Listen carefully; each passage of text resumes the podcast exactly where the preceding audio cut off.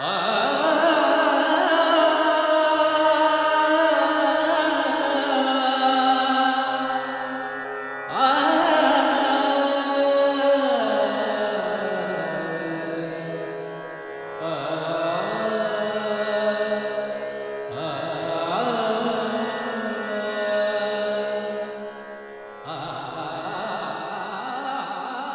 is the Dharmapolis podcast. I'm Smitha, and with my co host Rajesh, we bring you this program from our virtual studios.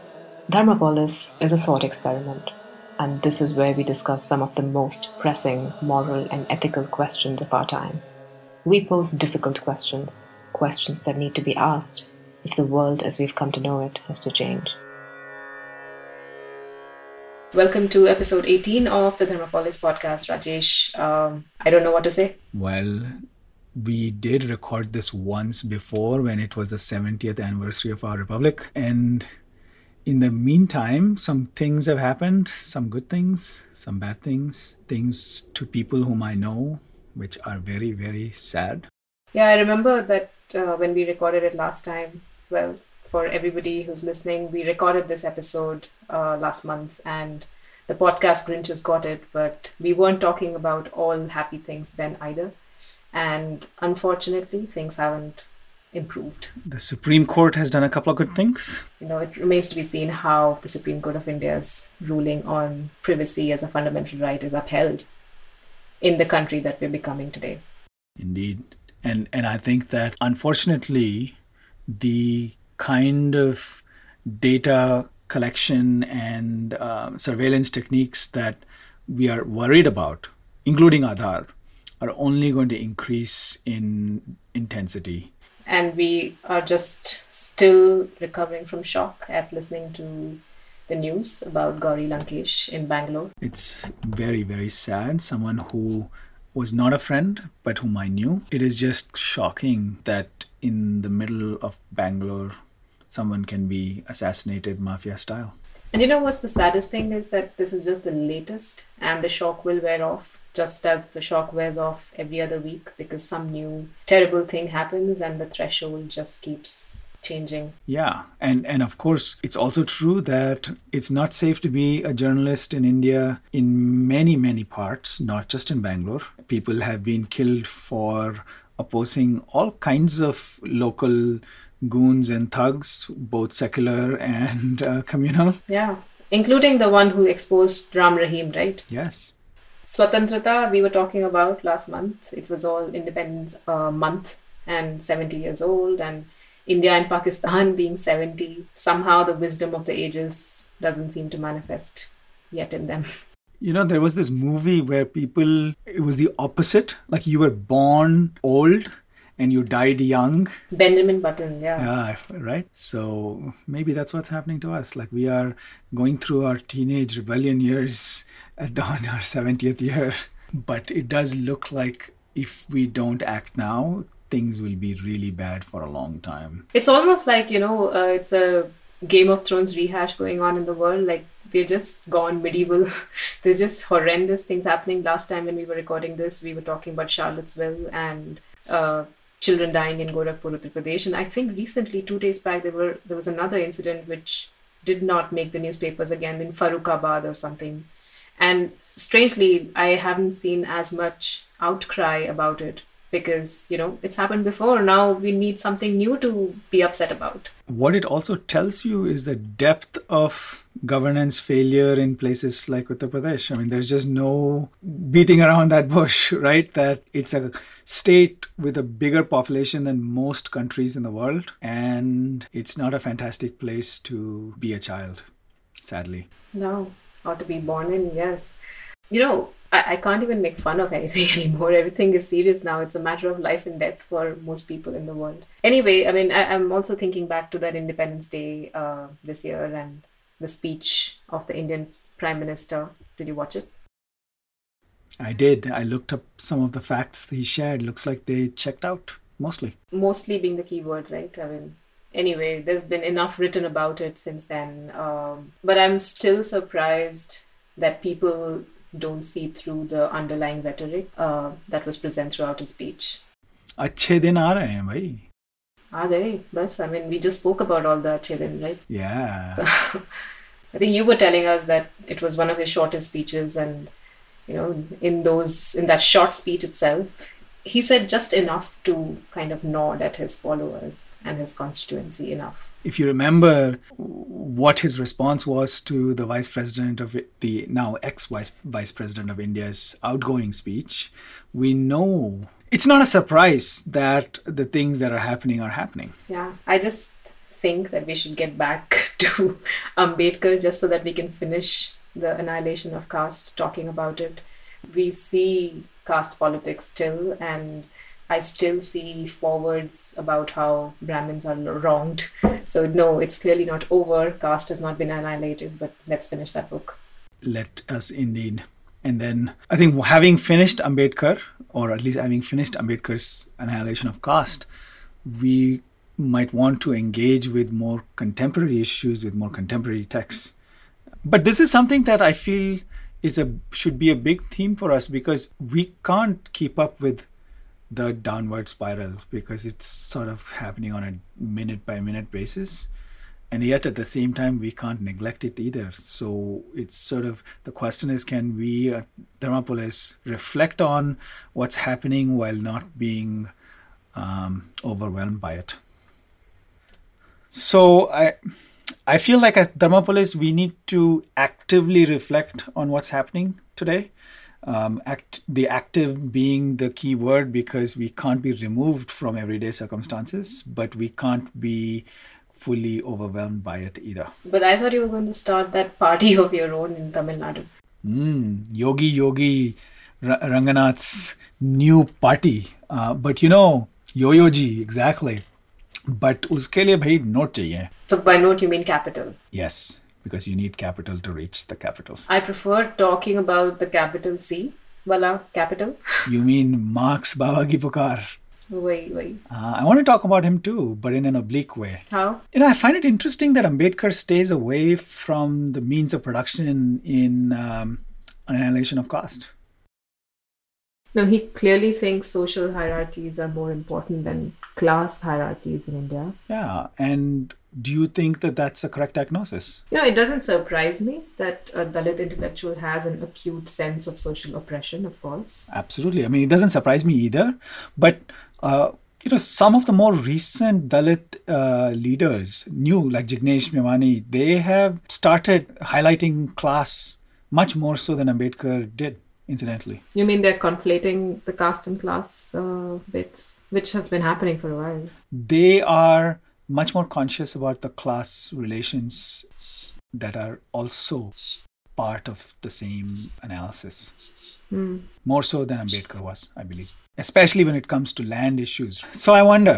I wonder what. Well, everywhere in India you go, you know, either in person or on WhatsApp, you see this unending social and political discourse. Caste this and caste that, religion this and religion that, politicians, ye, wo, vagara, vagara. Sub sub politicians chor hai, etc. etc. I mean, don't we love that social commentary? Don't politicize this, but then we hate all politicians. हाँ दिन रात चलते रहता है But we don't uh, criticize uh, Tata, Birla, Ambani, Adani nearly as much. I mean, I can see where you're going. Yeah, why don't you read my mind? Acha, So maybe what you're saying is that so much focus on a narrow understanding of the social makes us neglect the economic and material basis of society, which has tremendous role to play. I, especially after liberalization, and I can't believe it's 25 years since it's happened, but you know, shining India.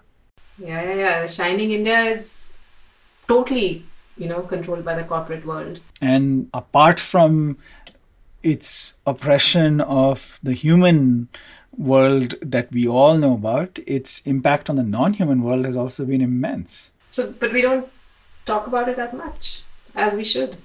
And that is exactly what I was thinking in my head. So you read my mind. Congratulations.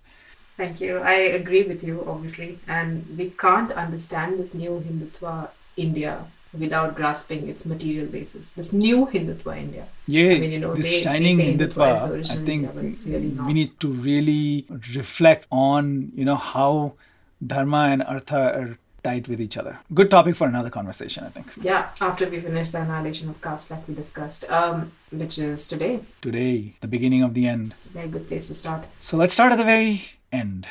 I'm fascinated by the nationalism implicit in Baba Sahib. Where? You know, where he talks about uh, section 13.2, you know, have not Hindus committed treason against their country in the interests of their caste? And then soon afterward in 14.1, my ideal would be a society based on liberty, fraternity, and equality. Wow, wow, the ideas of the French Revolution. Yeah. So I'm guessing you want to talk about those treasonous acts. Yes, that one's primary loyalties are to the nation, not to one's caste. Isn't that what uh, the freedom movement was about? That we're creating one nation for all Indians. Isn't that what all nations today are about? Yes. So, so even Ambedkar's idea of society then is informed by the idea of nation. Yeah, I mean, I think that was the time of nationalism, like I think today again. And to imagine society was to imagine a nation. This is actually where I worry about Ambedkar because this Ambedkar, you know, might be, you know, can be adopted by the Hindutva people who will agree with him. Oh, definitely. I mean, they'll take, they can take a few words of his and just, yeah, those can be easily hijacked. I think we talked about it last time as well. Except that our Rakshaks are not really thinking of a nation built on liberty, equality, and fraternity. I mean, it's a little like hair, liberty, equality, but not for everybody, sorry. Fraternity to hai Don't give me that anti national talk again. Yeah, but you're right. We have um, invested the nation with an authority that's inconsistent with older forms of human assembly. Yeah, and, and I think that this is, of course, the Gandhi Ambedkar debate again. And unlike Gandhi, I have no respect for caste. But it's also true that caste bonds are, I mean, it's true for better or worse that caste bonds can't live alongside nationhood. And I think it's a kind of Protestant nationhood, which I am very, very skeptical about. I'm skeptical about nationhood itself, honestly speaking. But why Protestant? Matlab, it's a direct, you know, the Protestant idea of worship, which is direct. So, connection between the individual and God or the state, I feel is is uh, it's a dangerous idea in many ways. What what's your problem with that? Okay, guess my mind again. Yeah, I don't know. Is it that uh, such a strict notion prevents other identities? There's that. Okay, let me put on my yogi yogi hat. It uh, invests so much power in one abstraction and removes all challenges to that supreme power. Yogini, yogini. That is exactly how I was thinking. But these days, liberals are happy with multiple identities. I agree, they are. But I also feel like those identities can only live when subordinated by citizenship. You know, for better again, for better or worse. But uh, okay, I mean, I agree, but I'm just trying to, you know, see the other side also. But what's so bad about that? Like, don't you want to cherish your fellow citizens equally? Like Baba Sahib also says, democracy is not merely a form of government, it's primarily a mode of associated living, of conjoined communicated experience. Do you have any problems with that, Rajesh? I don't. Wait. I don't as long as I'm I remain yogi yogi ji. uh, but uh, but I think I think where I'm facing a problem is why stop at the nation? Matlab, why what is it that prevents and again I'm going to put on I will be labeled anti-national but what is a problem with being fraternal and uh, conjoined, you know, with Pakistanis? I don't see any problem, but tell that to our leaders of India and Pakistan and the US and all other countries. I think the politicians are really to blame. I think वो the social discourse चलता है ना train में, I think there's some substance to that. सब छोड़ रहे Yeah. Ah, but I mean, it's an, this is an important topic which we will have to engage with in many, many podcasts because I think that, uh, again, I want to come back to a famous debate between Gandhi and Tagore on nationhood, where I think Gandhi was wrong, Tagore was right. This nation has become a real problem. So, in fact, I, I want to say this nation cannot live alongside Dharma. You heard it here first. Yep. Okay. Chalo. Shall we move on to our next topic? Yes it's an important topic given that our ultimate goal is the annihilation of caste. So the whole book is pretty much a treatise on how caste is useless, illogical, and anything built on, on the foundation of caste cannot stand for long. Yeah, so what's the solution? I mean, what according to Ambedkar do we reform? You know, and how how what in the social order can we reform? He laughs off the idea of doing away with subcastes as a first step, which was suggested by a few of the Jatpat Todak Samiti, I think. Uh, because there's no guarantee that the removal of fusion of subcastes will proceed to the castes or have the same effect on the actual castes. And interdining didn't work out either. So there is exactly one thing, which is a bomb for the caste Hindus. Oh, still, right? I mean, even today it's uh, intermarriage. Intermarriage. He insists that marriage is a greater force for Hindus than for non Hindus. Where, so he says, where society is already well knit by other ties, marriage is an ordinary incident of life. But where society is cut asunder, marriage is a binding force, becomes a matter of urgent necessity. He, he does believe intermarriage to be the biggest arsenal in the fight against caste. I hate that we are using all these war metaphors, but hey, uh, but here, his argument kind of comes a full circle to too. He says that Hindus observe caste because they're religious and their religion tells them so. So basically, he's blaming the Shastras. Yep. And he's invoking Gandhi again. I mean, if you remember, a lot of Gandhi's philosophy was guided by the fact that he was a religious man, a Hindu religious man, right?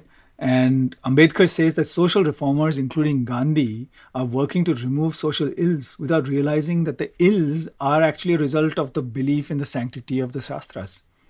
Oh man, I remember Ambedkar saying that Hinduism is nothing but a collection of castes. And now he's saying that castes are because the Shastras teach us the caste. It's a vicious cycle. I kind of agree with him, of course, uh, that what is wrong with Hinduism is the religion itself that makes caste a part of it, an inherent part of it. But I know you disagree with him over the blame he accords Hinduism. I do. And and of course I think some of it is intellectual, some of it is not. But I do I, I to say that Hinduism is faulty and we must give it up is defeatist. Um, you know, I, I think it's my dharma. And I mean I would say that forget Hinduism. I don't even know what that term means. Dharma is dharma and i should have the i have the right and the ability and the desire to interpret it and change it as i deem fit if you cannot, no one else can, Yo-Yo ji. बिल्कुल yo-yo जी का पुकार की पुकार Yo-Yo ji ki pukar. Tathastu. So the fact that in India the intellectual class is the Brahmins, now that's something that according to Ambedkar, another reason the reform will not happen. Now why will the Brahmins let go of their superior position in society? You know, each caste takes consolation in the fact that there is a scale of castes and it's about some other caste. So unless you're at the very bottom, you have somebody to kick down. And Brahmins, of course, don't have anyone to, to bow down to. So why would they? Yeah, it's almost like a caste percentile system. I mean, don't give me these, these exam and war metaphors need to go away. Uh, but we've all been colonized by exams and wars. But he says something very interesting here. He says that there are mischief mongers who do not want the status quo to change. In that he says all are slaves of the caste system, but all are the, all the slaves are not equal in status. Yeah, mind-boggling. I mean, so I'm I'm interested in what you said earlier that religion as a matter of principles, not rules. But I mean, the great man said it. You know, I'm merely agreeing with him. But yes, is Hinduism a set of principles? Is it rules? Is it universal? Is it applicable to all races and all countries, all times? Uh-oh. Yeah, that's the question I'm asking, a dharma question. So, is Hinduism about universal principles or a set of commands which are mostly prohibitive? I mean, Ambedkar clearly thinks the latter. And and again, you know, the Protestantization of his thinking is clear because one has to ask whether universal rules and beliefs are the thing to aim for in the first place. But again, we won't go there today. But, you know, there is that Orientalist scholarship which I think influences Ambedkar and we should be ready to acknowledge that today. Mm. Orientalism, yeah. But Hindus professing religious knowledge are all about the Vedas and the Smritis, right? No, that they are. And that's why um, Ambedkar refuses to treat Hinduism as a religion because he thinks it's too rigid, it cannot be changed, therefore it must be destroyed.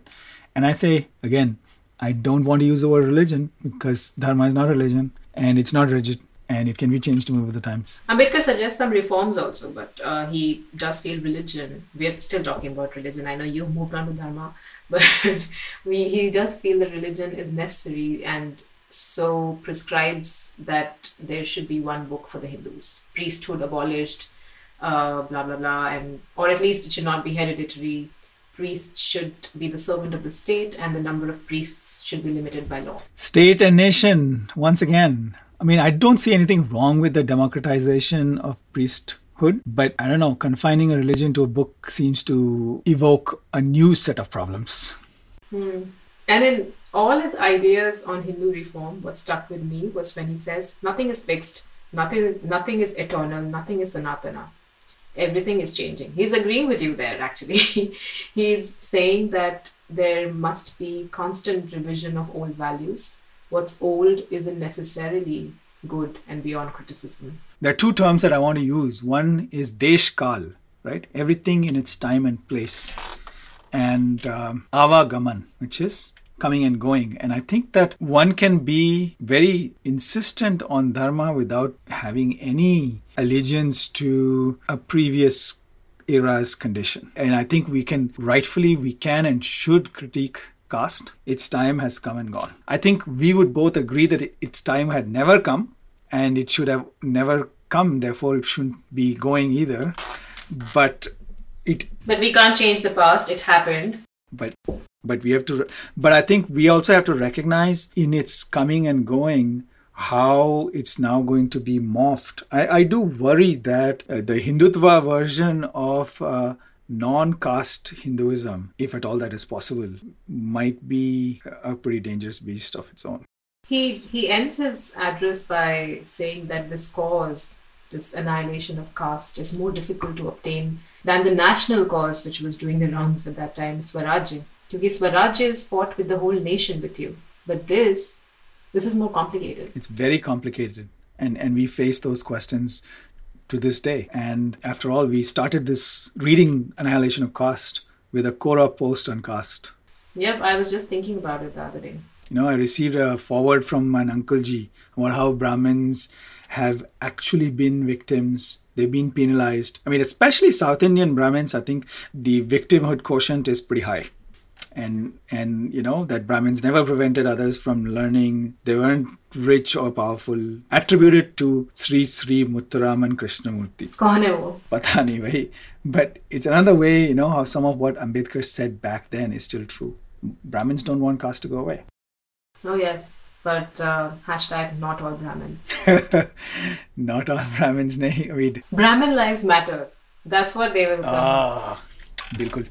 There you go. I, I feel like if it's that something that we start even tongue in cheek, it will actually be adopted as I something know. serious. I know, right? And that's the scariest part of living in this world today. In this, oh. But it doesn't mean that we can't change. Dharma says it can, and one can only hope. Don't say we didn't warn you or that Ambedkar didn't all those years ago. It's been really interesting to read Ambedkar, especially in these times. Um, I know that I we'll go back to it often. We might take a break from our classic book series uh, and do a little bit of a usual podcast for a bit. Um, let us know if you think we should read any other classic texts next. Until next time, goodbye from Yogi Yogi Ji in our virtual studio. All right, bye bye. Bye bye.